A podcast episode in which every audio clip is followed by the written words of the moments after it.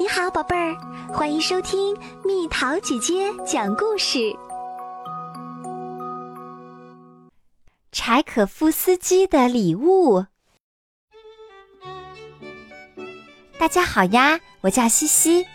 我们家的人都很喜欢奶酪和音乐，不过究竟喜欢哪个更多一些，我也说不上来。但是我可以告诉你，我们家的人。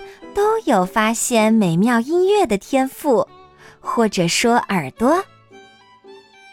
这是你能想象到的最好吃的奶酪，那凝脂一般光滑的质感，那浓郁的香气，那独特的口味，让我一口还没吃，口水就已经流了一地。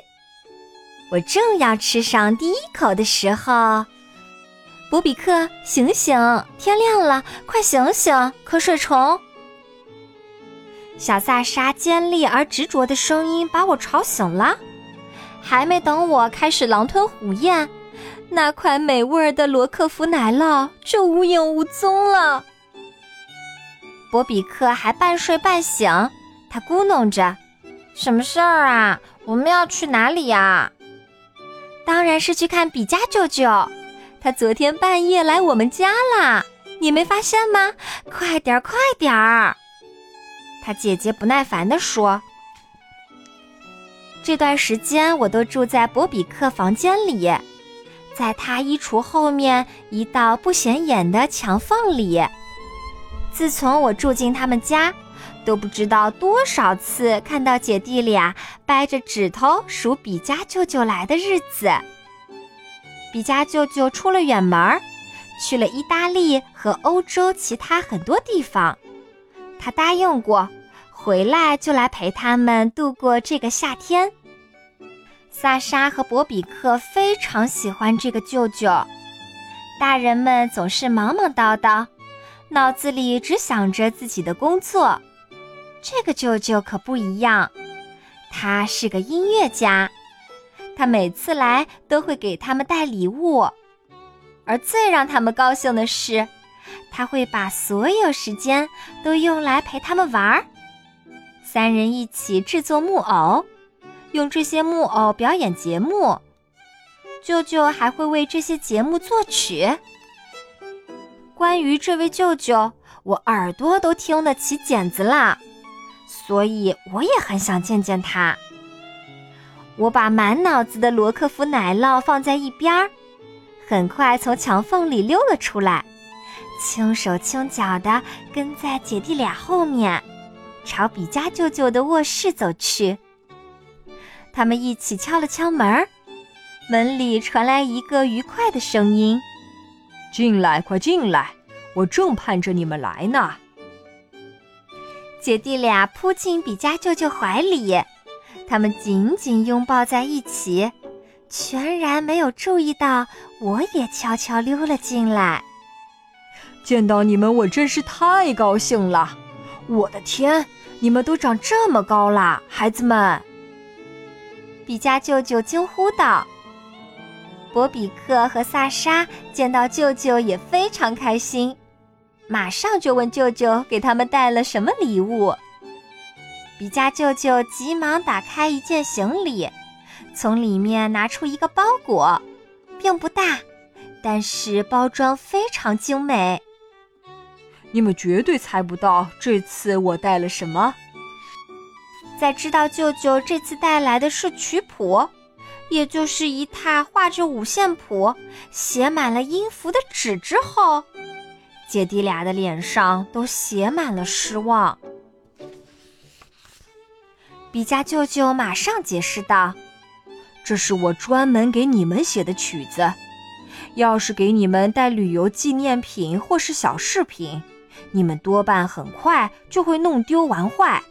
所以我觉得，不如用音乐来告诉你们我去过哪些奇妙的地方。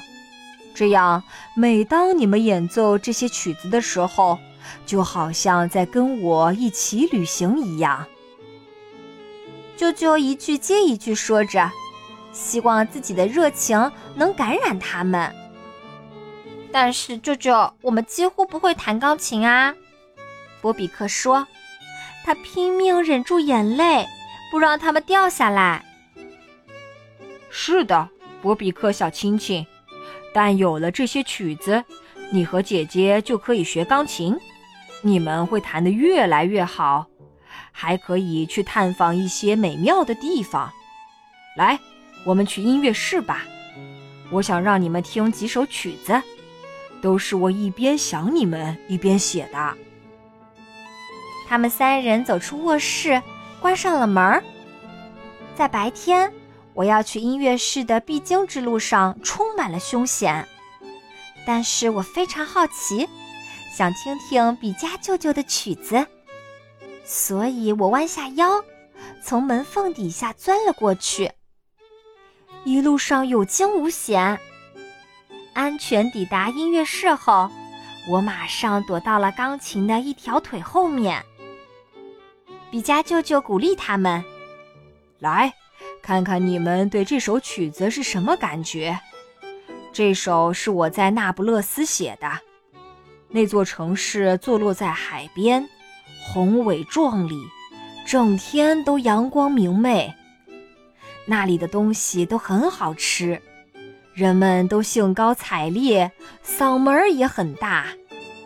闭上眼睛，想象一下。”你们现在就在这座地中海边上的大城市里。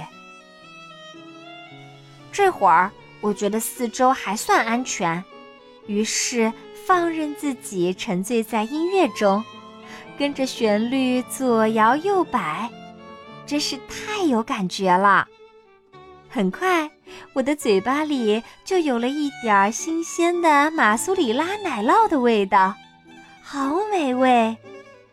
但是梦境又一次被打断了，我猛然间回到现实，这已经是今天第二次了。孩子们的妈妈听到音乐声，被吸引了过来，但他发现了我，他马上向我跑来，我只好以最快速度跑开，安全回到了博比克衣橱后面的小窝里。我觉得很遗憾，没能留在音乐室，看看博比克和萨莎会不会喜欢上舅舅带来的音乐礼物。但我还是可以告诉你，整个夏天，他们都在练习比加舅舅的这些曲子，因此也在钢琴演奏上有了相当可观的长进。他们都学会了。舅舅之前说。这个礼物带给他们的乐趣会远远超过普通玩具，说的真是太对了。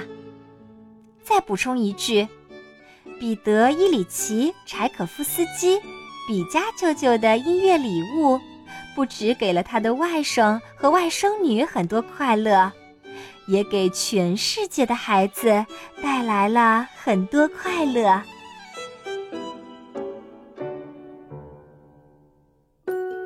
好了，宝贝儿，今天的故事就讲到这里。如果想和蜜桃姐姐聊天，可以在微信公众号搜索“蜜桃姐姐”，关注我，在每天的故事评论区留下你想说的话哦。晚安。